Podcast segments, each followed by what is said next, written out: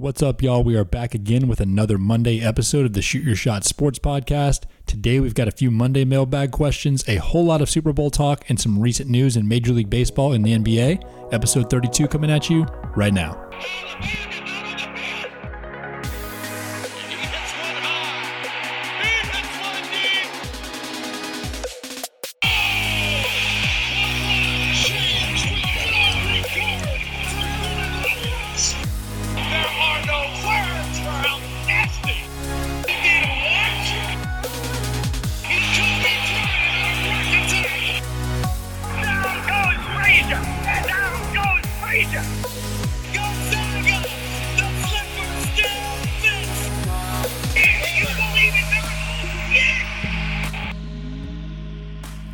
Everybody, and welcome back once again. We're coming off our first footballless weekend since the fall, but it's okay because it's the Super Bowl this weekend. And also, if you're into like less mainstream sports like me, it was still a huge week. We're coming off the Farmers Insurance Open, going into the Waste Management Open this weekend. Big news: today is the tra- transfer deadline in the English Premier League, and we have a big free UFC card on Saturday night. So, P, how you doing, man? I'm good. Yeah, you're you're digging into kind of the the outside of the big three sports. I'm happy for you. I kind of took the uh, football this weekend and took the weekend off from sports. Tori and I started Peaky Blinders over the weekend. I don't know if you've ever watched that show. I've never watched it, but I've, I've heard of it for sure. yeah, we're we're dug into that. We're already on season three, so we're we're full speed ahead. Who are the big actors in that? Is Cillian Murphy in that? Yes, Cillian Murphy is Tommy Shelby. He's kind of the the head dog. Okay. I don't know if you've seen The Wire, but he's he's kind of like the stringer bell of the gang. Who plays Stringer Bell? Idris Elba. Okay, that's Charles dope. Minor. That's dope. Charles Miner, yeah. Yeah, I mean it's a good show. You should watch it sometime. That sounds like a plan. Um, okay, we're gonna start off a little Monday mailbag action, huh? Let's just dive into it. So the first Monday mailbag question, this one comes from Sam Bleckman, who, you know, he might win listener of the year. This guy just has some ridiculously entertaining opinions and questions. we need him on. if, if we ever have guests on the show, Sam, you have qualified to be one of our first guests for sure. Yeah, Sam is just an elite listener. So here we go. Sam asked if Matt Stafford sucks or gets hurt, should the Rams fire Sean McVay at the end of the year?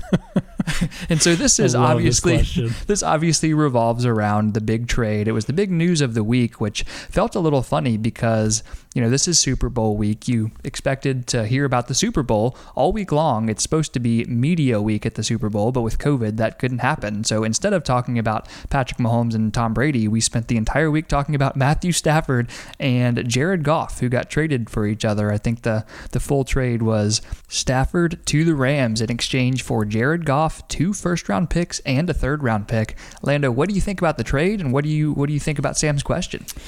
Well, let's start with the trade because I think we need to get in, get into that a little bit first. I actually, the more I think about it, I love the trade really for both teams, right? I think the Lions very much need to blow it up and start over. And so having a younger quarterback and more draft capital is exactly what they're looking for. So I think it's really good for the Lions' future. I love the move for the Rams for this reason.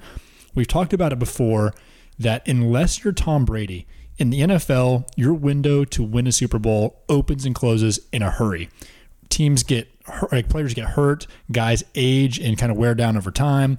Salary issues cause rosters to just kind of fall apart over time. So when you have a chance to win a Super Bowl, you've got to go for it. And so I just love how the Rams saw that this is their opening, saw this is their opportunity. They've got a really good team, and they thought that they're one star quarterback, one upgrade at quarterback away from winning a Super Bowl, and so they're going full send, and I'm all about it. They the rumor is that they had actually tried for Aaron Rodgers to, to pry him from the Packers before they So moved on to. Matthew Stafford, and so I love this. I think that Stafford can be a top level quarterback in the NFL when he's got a really good team surrounding him. He had a year, one year with Calvin Johnson on his team where he threw for 5,000 yards and 40 touchdowns. Like the guy can play some football with this team around him, Robert Woods and Cooper Kupp, and a running game with Cam Akers emerging. I think it's going to be a really, really tough Rams team to beat next year. I love it for both teams. I like it for both teams as well. I initially liked it for the Rams a little bit more than I do now. I, I think I've seen a few things come out since the trade happened that have made me like it a little bit less for the Rams in terms of how much they gave up. Because initially, when people were talking about this, they kind of compared it to the Brock Osweiler trade back in 2018 when a second round pick was attached to Brock Osweiler just to say, please, like, we'll give you the second round pick, just take his contract and let us get rid of him. But I don't know that that was necessarily the case here. Like, people were acting like the Rams gave up a first and a third for Stafford and then gave up another first round pick just in, in order to get rid of Jared Goff's contract. But the more I saw come out about this, like Peter Schrager of ESPN came out and said that a trade market had started to develop for Jared Goff on his own. Like teams were calling the Rams asking if he was available, kind of knowing that that relationship was fractured between Goff and McVay. And if that was the case, like if they could have just made this two separate trades somehow, where instead of attaching a first round pick to Goff to get rid of his horrible deal, they could have flipped him for like even a fourth or fifth rounder. I just think it would have been a better deal for them. So I wish that they didn't kind of rush this and got more out of it. But at the end of the day, you're right. Super Bowl windows are small. Aaron Donald is not going to be in his prime forever. Same with Jalen Ramsey. I mean, they got to take advantage of that incredible defense and the offensive weapons they have on that side of the ball. You mentioned Woods, Kupp, Akers. So I don't blame the Rams for going for it. I just I really worry that they're going to be in a horrible position in a few years. That's fair, but it's one of those things that if they win a Super Bowl next year, they don't care. That's just how it is. You are willing to mortgage your future for one Super Bowl, and if they win it in the next couple years because of this trade, then that's very much worth it. And I think they're going to agree with that too. I agree with you. If they just win one Super Bowl, it's entirely worth it. But what worries me about this is their their last first round pick was Jared Goff in 2016. And now they're set up to not have a first round pick again for 2024. Like, we just haven't quite seen a devaluing of first round picks quite this extreme in a long time or really I guess ever. So I just I worry that in a few years this doesn't work out. You know, Stafford, Aaron Donald, Jalen Ramsey are past their prime. They're completely devoid of talent and then this guy who they clearly love and entrust with the franchise, Sean McVay, just walks and goes to a better team because he can't win there anymore. So I don't know. They're they're really going for it and I appreciate it, but with the the unprecedented trading of first round picks, I just I worry about their future. Yeah, it's it's we're back in the same spot. It's the same exact thing that we were talking about a minute ago. If they win a Super Bowl, then that's fine. If they never win one, they're in a really bad spot, and that's just kind of how it's going to be. Results will tell whether or not this is a good trade in the long run. Yeah, and I, I hate to be Debbie Downer here, but um, the Lions went five and eleven last year, and the Rams made the playoffs, lost in the second round. Would it shock you if each team had the exact same result next year?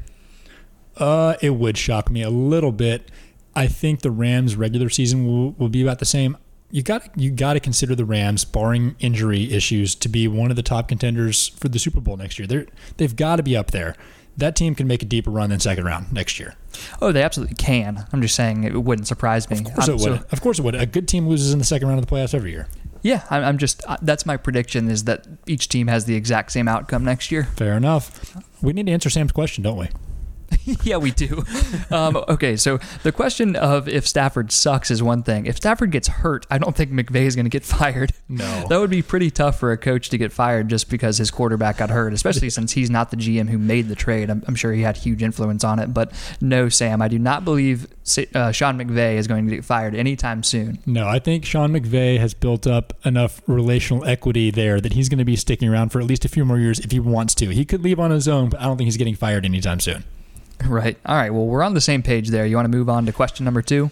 Yeah, we got a, a question uh, from JoJo in Frisco. He wants to know that putting aside other relevant factors like salary cap, which quarterback would you rather have, Dak Prescott or Deshaun Watson?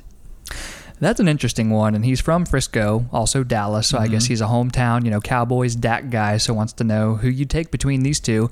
And it's an interesting one because I just think it's closer than a lot of people think. I think especially you know this week with Deshaun Watson's trade rumors, seeing these suggested you know returns that the Texans could get for him.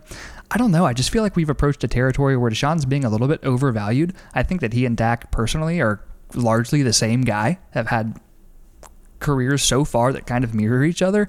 So I don't know. I, I, think that this is a little bit of a wash. I I guess Dak coming off the injury and Deshaun having the best year of his career without DeAndre Hopkins, I'm gonna lean Deshaun, but I think it's really close. Yeah, it's interesting because when I first had the question, saw the question, I immediately thought, oh, it's got to be Deshaun Watson, right? And I think that's what you're getting at is that people, most of the time, initially, you, your reaction is Deshaun Watson's got to be better than Dak. So I dug into the numbers a little bit. So I've got a lot of numbers to answer this question. So bear with me. So first of all, you look at career touchdown to interception ratio. Dak is 106 touchdowns to 40 interceptions. Deshaun Watson's 104 to 36, so almost the exact same thing. If you look at their career best seasons, which for Dak was 2019, he had 4,900 yards with 30 touchdowns and 11 picks. This past year was Deshaun's best season with 4,800 yards, 33 touchdowns, and seven picks. Almost the same thing once again.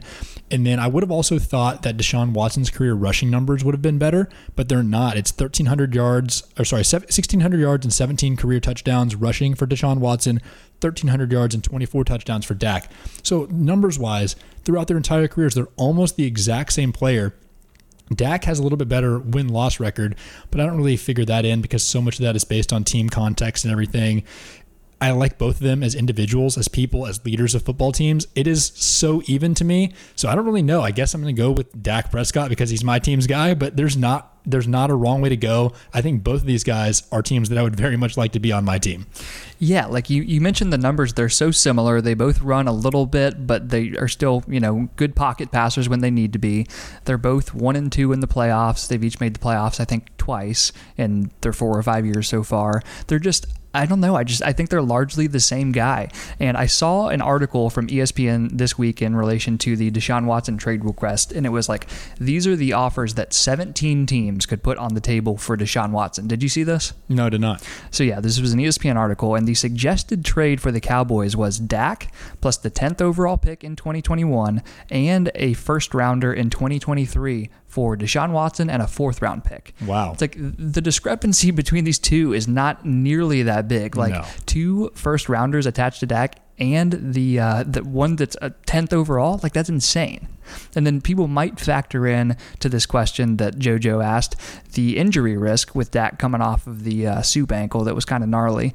Um, but Deshaun Watson, you got to remember he's torn both ACLs, so both guys have injury risk going forward. I just I think that they are largely the same player. Yeah, I am completely with you. I think that would surprise a lot of people, but I think the numbers bear it out that they're pretty similar, and I think you're going to be well off if you have either one. Right, and we'll see if Dak gets that contract. I mean, Deshaun got four years, 160, and is locked into that potentially potentially for a while with the Texans. We'll see if Dak gets something similar this offseason. But let's move on to this next question. All right, this one comes from Jason Chong, big golf guy. So we're going to take a little golf turn right now. He wants to know what our reaction is to the Patrick Reed incident over the weekend.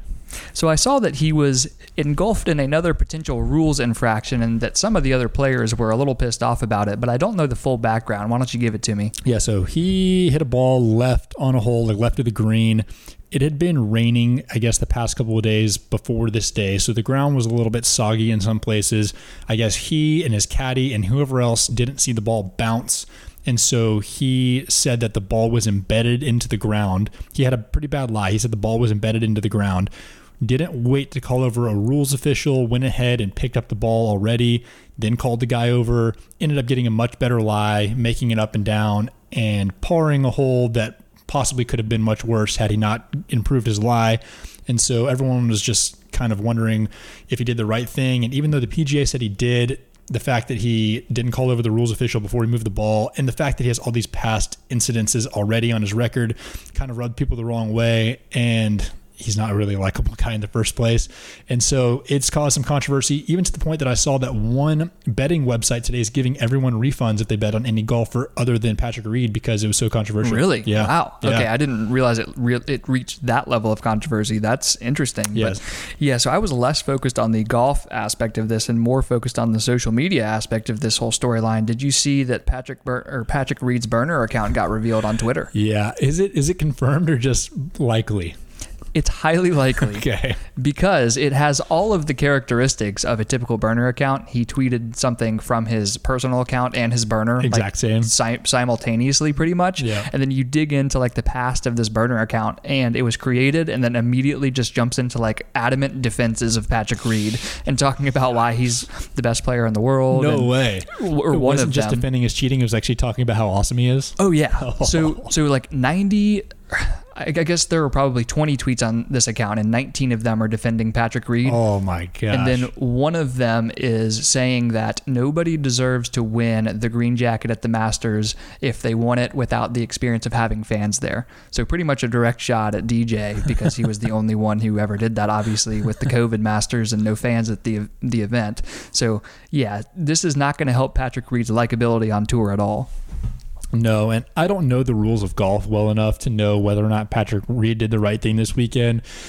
But man, he's just really, really hard to root for for a lot of different reasons. So I don't know. It's it's the same thing we talk about in other sports. Is that every sport needs a villain. So I kind of like this in that way. It's just he's a good guy to root against in all future golf tournaments. So I guess I'm excited about that.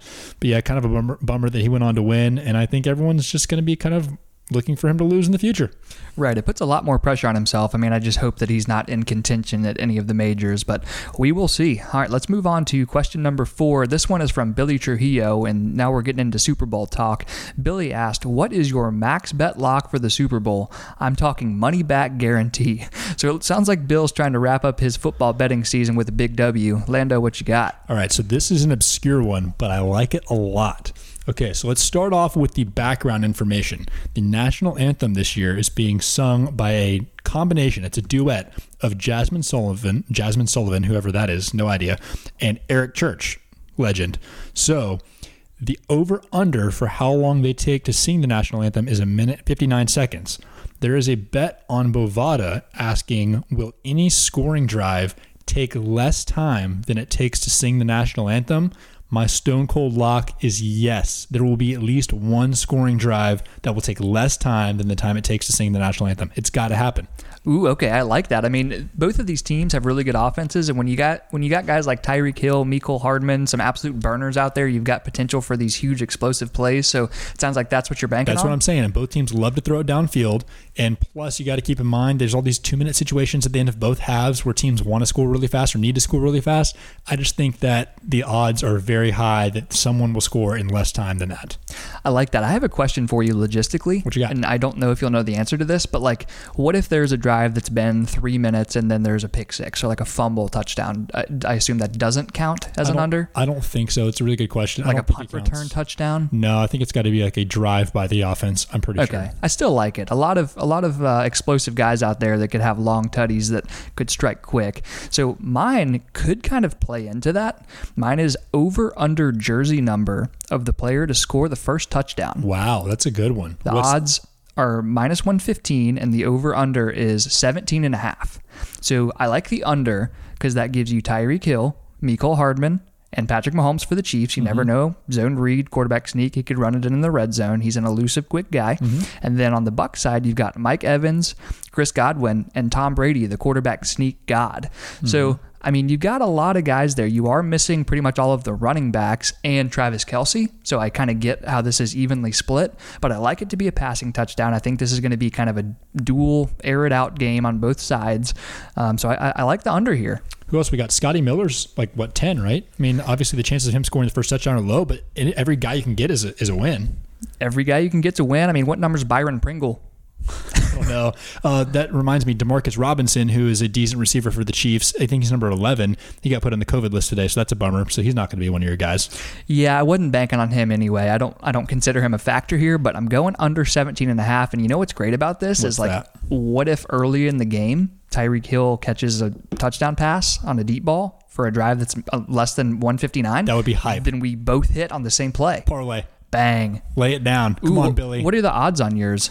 The odds on mine. So the the bet I chose was a little bit more on the yes side. So I went with the yes side, and it's minus two seventy. And no is plus one eighty. So I, I took a favorite, but I'm, I think the odds are way better than minus two seventy that it hits. All right, I like that. I mean, I don't think you can parlay props, but Well, you should be it's, it's to. fun to take both either way. So, Billy, those are both stone cold locks. And then one that I want to give you that's not a prop, that's on the actual game. I understand this is cheating a little bit, but I'm going Chiefs money line. It's minus 160. I don't want to take the minus three and a half just because I hate that hook. I don't want to, you know, risk the backdoor cover. Everyone, no one likes to lose that that way. So I'm going Chiefs minus 160. And kind of jumping into the analysis of the game itself, I want to rewind to preseason before the NFL started this year and just talk about what the narrative was going into the season. And that was that the Kansas City Chiefs are the defending Super Bowl champion, returning an unprecedented 20 out of 22 starters and their entire coaching staff. I mean, that's that's continuity that we've never seen before from a Super Bowl team. And in Patrick Mahomes' starts this year, they went 14 and one, and now they've really turned the offense up. We mentioned the the play or pre-snap motion and shift stats from Andy Reid last week. They they have fully turned it on, and I think this team is just as close to unbeatable as it really gets in the league. And I've just got the Chiefs as a lock to win this thing. I think they win it by 10. Okay, I like that. I also think the Chiefs are going to win the game. I've kind of tried to talk myself into it being closer than I think it's going to be than I originally thought. But like, the more I think about it, like you're saying, the Chiefs are just so talented. They're just the, the Bucs are good, but the Chiefs have just so many weapons on both sides of the ball. They're going to be really hard to stop. I'm going to go with Chiefs 34 and Bucs 21. 34 21? 34 21. Okay, I'm going 34 24. Wow. So you're under and I'm over. I think it's 56 and a half. okay. Okay, so we might have to place a bet on that. But I, I think that we have to mention that these teams did play this year, and it was did. late in the season. They played in week 13, so it was kind of right before the Bucs turned it on.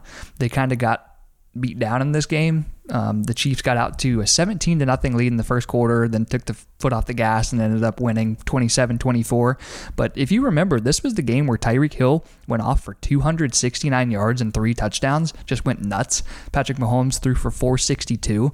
So that's a matchup to watch. I mean, I know the Bucs defense has been really good down the stretch and Carlton Davis has been really strong at corner, but Tyreek Hill is a just matchup nightmare. A lot of guys just can't stick with him speed-wise, so I don't know if they're going to be able to keep up with them. So look out for Tyreek this weekend. Yeah, for sure. We mentioned it last week, but one thing to keep an eye on, I think they're both going to play. But as of the conference championship games, both of the Bucs starting safeties, Antoine Winfield and Jordan Whitehead, were both out. I think they're both going to be playing. But if either one of those guys is out, it's even a bigger problem trying to cover Travis Kelce and Tyreek Hill. So keep an eye out for that. Yeah, and while we're on the injury topic, and because you mentioned you were trying to talk yourself into this game being closer than it might be, the only reason that I'm kind of leaning towards maybe the Bucs have a chance here is that left tackle for the Chief or for the Chiefs, Eric Fisher is out. I mean, That's he's a Pro. Bowler, former number one overall pick, protecting Patrick Mahomes' blind side. The Bucs were fourth in the league this year with 40 sacks. They've got a really strong pass rush with JPP and Ndamukong Suh, Devin White. Shaq Barrett. Shaq Barrett coming off the edge. I think he had 19 and a half sacks or something last year. I mean, they've got a really strong front seven coming for the quarterback. So I think that's really their chance in this game is if they try to bring somebody off the left edge and really attack that backup left tackle. Yeah, they were getting after Aaron Rodgers all day last weekend, so that's going to be something to look out for for sure. So before we move on from the Super Bowl, I want to get back to a few more prop bets. One is the coin toss. I have a running deal with one of my friends that all these big games, every national championship in college football, every Super Bowl, we bet on the coin toss. I lose every time. I'm rolling with heads again this year, but I'm not very confident. Ooh, you're a heads guy. I'm a heads guy, but it's Really? I've lost the last several in a row. Wow. Okay, I'm gonna take tails. Uh, a prop that I like: total punts by both teams. I'm going over six and a half. It's minus 115, so even odds. The last time these teams played in Week 13, there was a total of eight punts. I just feel like in games like this, there's a little bit of early game jitters. Both teams trying to feel each other out. So I could see maybe like several three or four punts in the first quarter to get us off to a hot start. Seven punts really isn't a ton, even with high powered offenses. So over six and a half punts. I haven't heard a word you said since you said even odds. Confused. Uh, no, I'm gonna go. That's a really good one. I think I'm gonna go under six and a half. I think it's gonna be close. But we got we got Patty Mahomes and the goat Tom Brady rolling, so I'm gonna go under. All right, fair enough. Well, what's your next prop? My next prop is how many times will the chains be used for measurement? Now, I went back and forth in this one for a while because this is a deep thinking one. I think I'm going to go with the underdog, which is funny because the underdog is over. Is that even odds and the underdog being over? We're just throwing my- everybody off here. What's the line? The it's over is plus 150 and Okay. under is minus 200. And wait, so how many times though? Oh my bad. One one and a half. One and a half. Okay, so so it's plus 150 if the chains get brought out twice. Yes. Okay, I kind of like that. Yeah. that's interesting. It's a fun one too because you're just rooting for like this is why prop bets are fun. You're rooting for the most ridiculous things. We're rooting for every player to get tackled right at the yellow line on every play. So I want I want to go with the over because it's even more fun. Yeah, and another huge thing to think about there is if the Bucks get in any like fourth and ones, it's a lock that they're going to do a quarterback sneak with Brady for sure. And so it's going to be close even if they get it. And then Bruce Arians will like ask him to bring out the sticks and measure because even if he knows they got it, it's like a free timeout.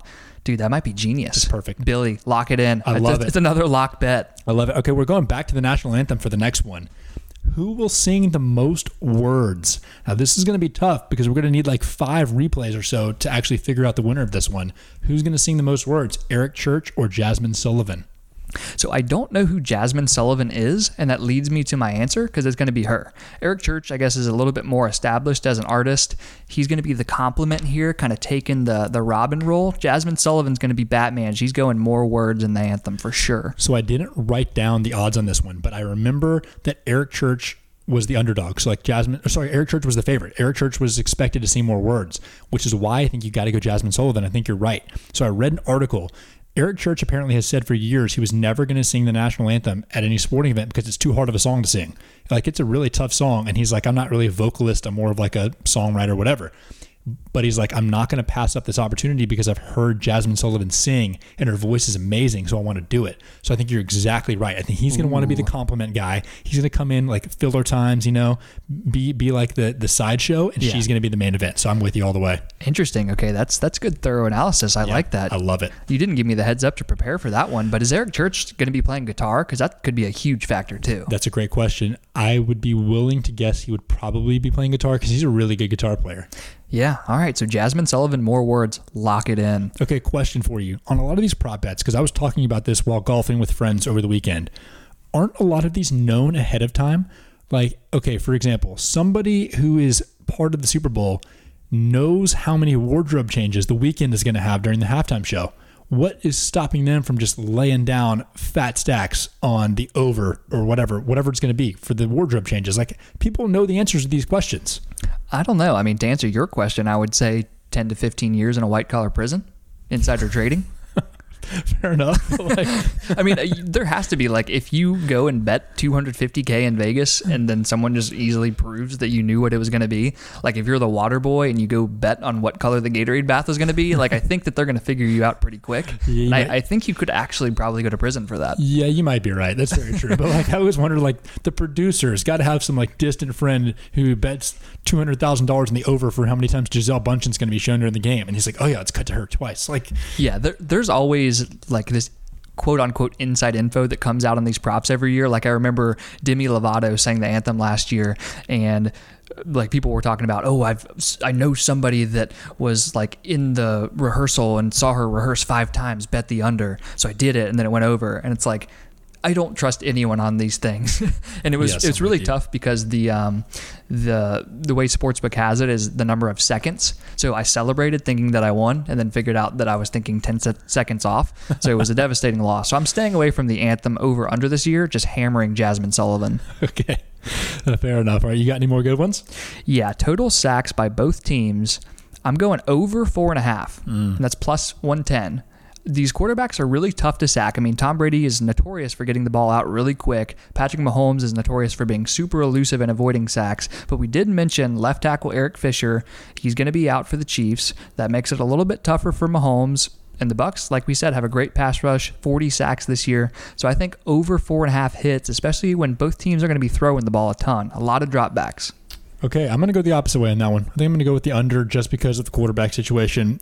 I mean, Patrick Mahomes is not going into this game thinking that his left tackle is going to play, and all of a sudden this is a, is a surprise. He knows that the Bucs pass rush is good. He knows his left tackle's gone, so he's going to be ready to get the ball out fast. For that reason, I'm going under. All right, but these quarterbacks, they've, they've got this mental clock. He hasn't had time to adjust. He's had time to adjust. He's had two weeks. He's good. Whatever, man. All right. All right, I got one more. All right, what will be mentioned first? Tom Brady's 10th Super Bowl or Tom Brady's age being 43 years old? Oh, man. Like from the second the broadcast starts, From the second the broadcast starts, what's going to be said first? That it's his 10th Super Bowl or that he's 43 years old?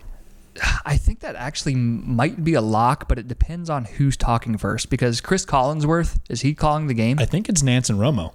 Oh, really? I think so. I actually haven't looked that up, but I'm pretty sure it's Nantz and Romo. oh, that totally changes things. Because I was going to say Collinsworth will 100% say something about 43 year old Tom Brady.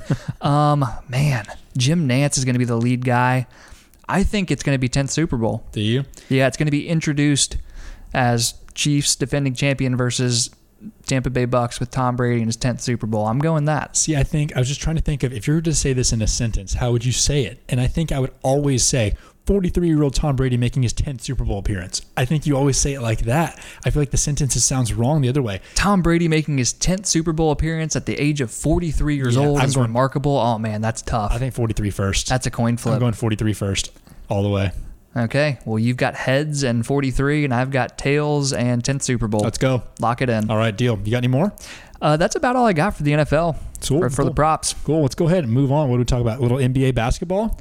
Let's do it. Yeah. The first thing I want to start with is a stat that Ruskell texted me today. He's become the Shoot Your Shot Sports stats and info department, like we've said before. Love that. Thanks, Ruskell. Yeah, so since the James Harden trade, the Nets have the best offensive rating and worst defensive rating in the entire NBA. And beyond that, they would be on pace to have the best and worst ever in those categories. So they have this clearly defined strategy now with the big three of KD, James Harden, and Kyrie Irving that they're just going to try to outscore you. And of course, that's the object of the game, you know, in every sport. But what I mean by that is they're trying to win these games 145 to 142 every night. I'm not quite sure it's a, a sustainable strategy, but what do you think? Well, did you see what they did last night?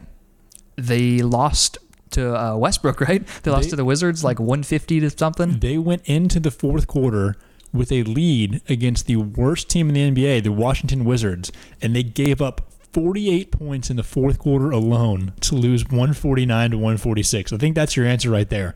And the thing is, because this has happened a couple times, is that they'll have all of the big guys go off offensively. They'll just crush it and put up great numbers, great field goal percentages, like have awesome offensive games. But their defense is so bad they can still lose to the worst team in the NBA even with all those guys playing well. So yeah, they got to really figure something out. There's been rumors about them trading for a big guy to try to get a little rim protection, and they desperately need to make some sort of move because this defense cannot win you a championship. Yeah, I, like I said, I don't think it's sustainable. But if they can score 145, 150, they're going to be in games. They're going to be really close if they can be one of the best offenses of all time. Yeah, but in the playoffs, game slows down, defense steps up, scores get significantly, significantly lower once playoffs come around. That's going to be a problem. Yeah, it becomes a little bit more of a half court game, which might be tough for them. But it's funny because the the entertainment factor for this team is just through the roof, and now they're getting attached to everybody who is a free agent or is rumored to be you know on the trade block or it gets bought out. So I've seen their them attached to Andre Drummond, JJ Redick, maybe. Like we even said, Kevin Love, JaVale McGee. Like I don't know if they can afford any of these guys. I don't know what they have to trade, but they're just they're a movie right now. It's an absolute circus, and I'm enjoying it. They are looking at the other side of the game because it's been big talk in the last week. Is got to look at Bradley Beal, currently the NBA leader in points per game. I think he's averaging just under 35 points per game or so, and he's one of the longest tenured players on his current team in the NBA. He's been in the Wizards forever. I don't even know how long it is, like eight, nine years, something like that at least. And it rarely happens that guys as good as he is just get stuck. He's in Mike Trout land, essentially. Just get stuck on terrible teams that can't ever figure anything out for this long. And there's been talk about teams trying to trade for him or, or him moving on maybe next offseason or something. Do you have any thoughts or feelings on where Bradley Beal should go or what he should do? I hope that he requests a trade.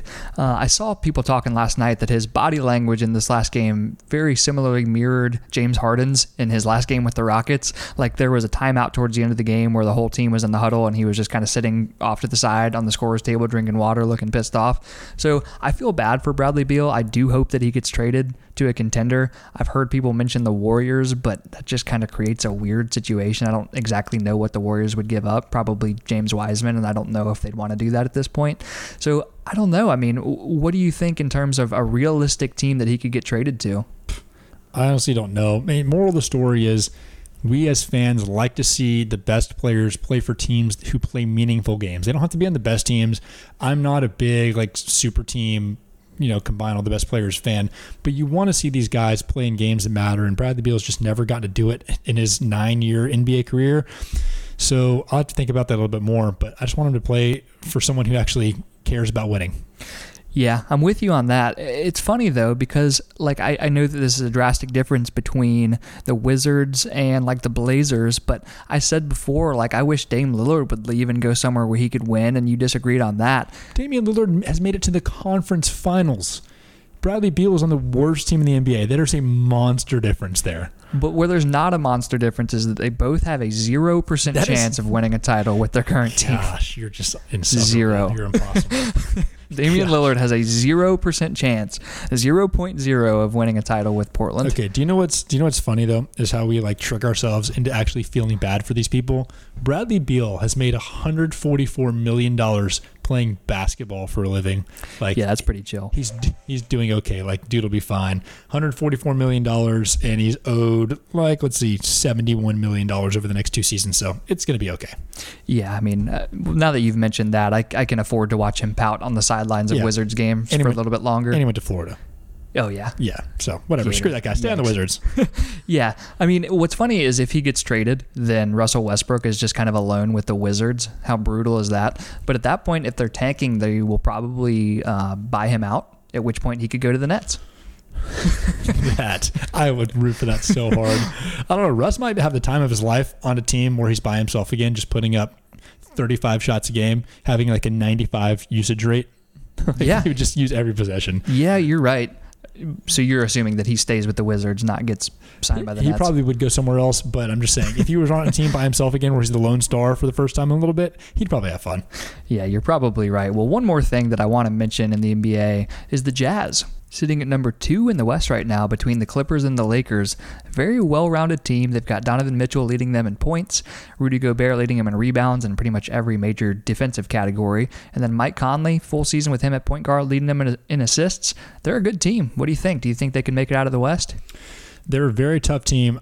The weird thing about them is I think they're built more for the regular season than they are for the playoffs. They're they're well-rounded scoring, like you said. I think they've got like five guys in double figures. In Donovan Mitchell's the Donovan Mitchell's the only guy in their team averaging over 20 points per game. They're the third best defensive team in the NBA right now, with Rudy Gobert being a multiple-time Defensive Player of the Year winner.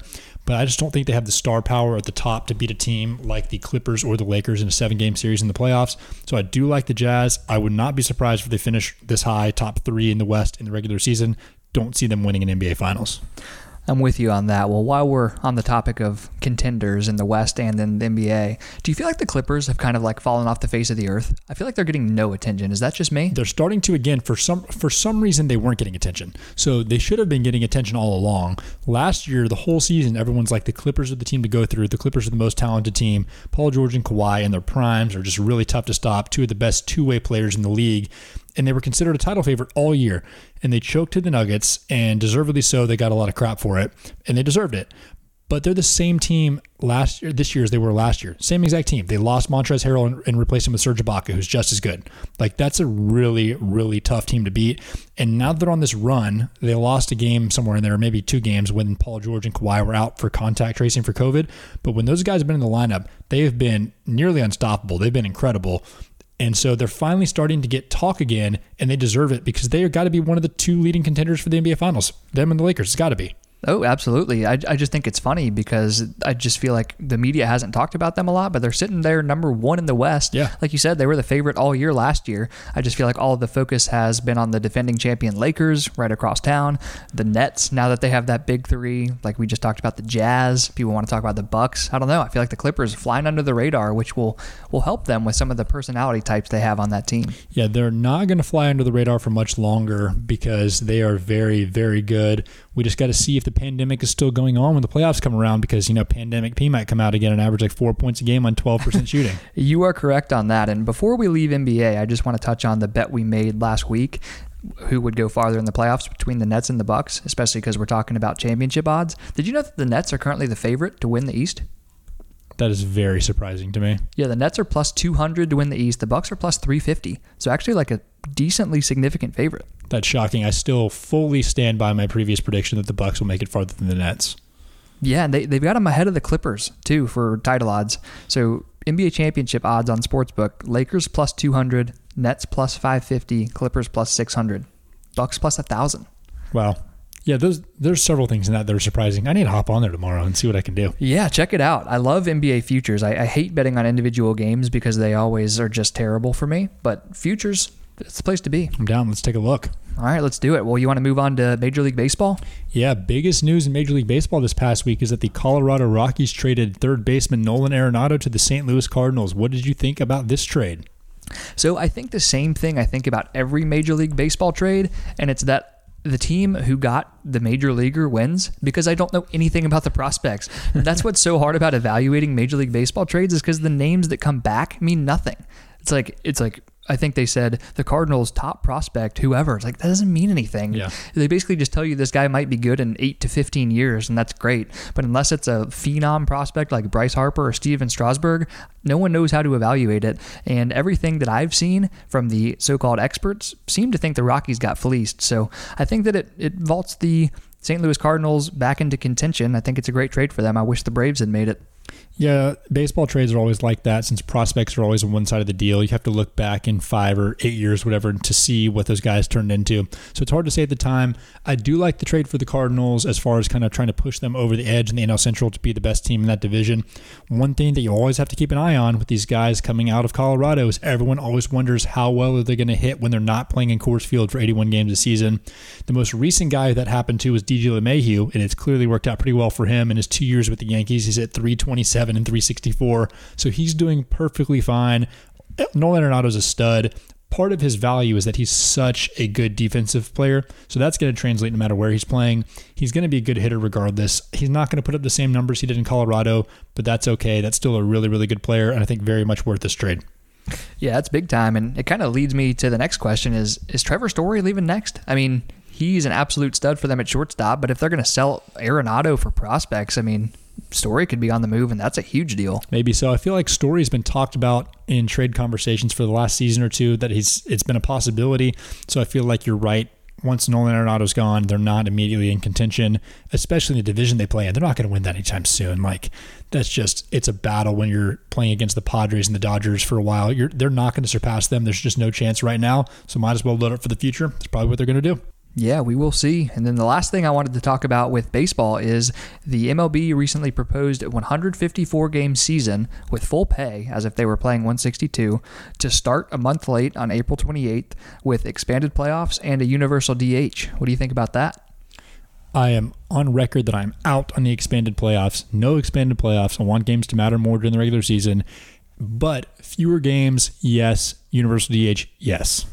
Yeah, 154 games chops off eight. As long as they chop off about 50 more, that that's good for me. But yeah, just as long as they end up having a universal DH so that the Braves can bring back Marcell Ozuna, I am on board with whatever proposal or whatever else is included in the proposal. I'm all the way against expanded playoffs. Not about it.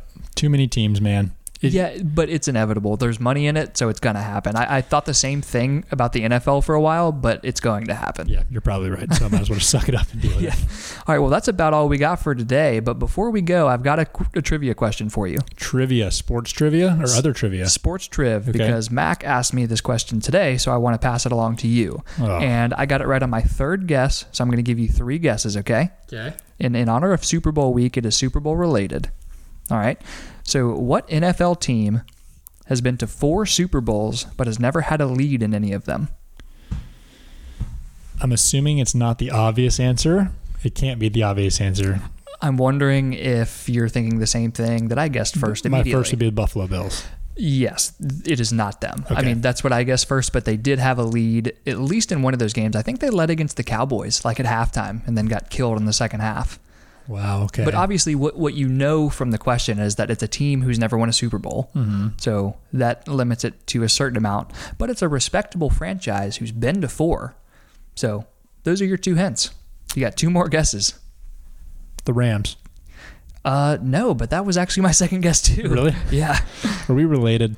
Yeah, maybe. Okay. Uh, This Uh, is gonna be creepy if you get this on the on the third one. uh, let's see here. Do, do, I feel like every team that I think of has won one.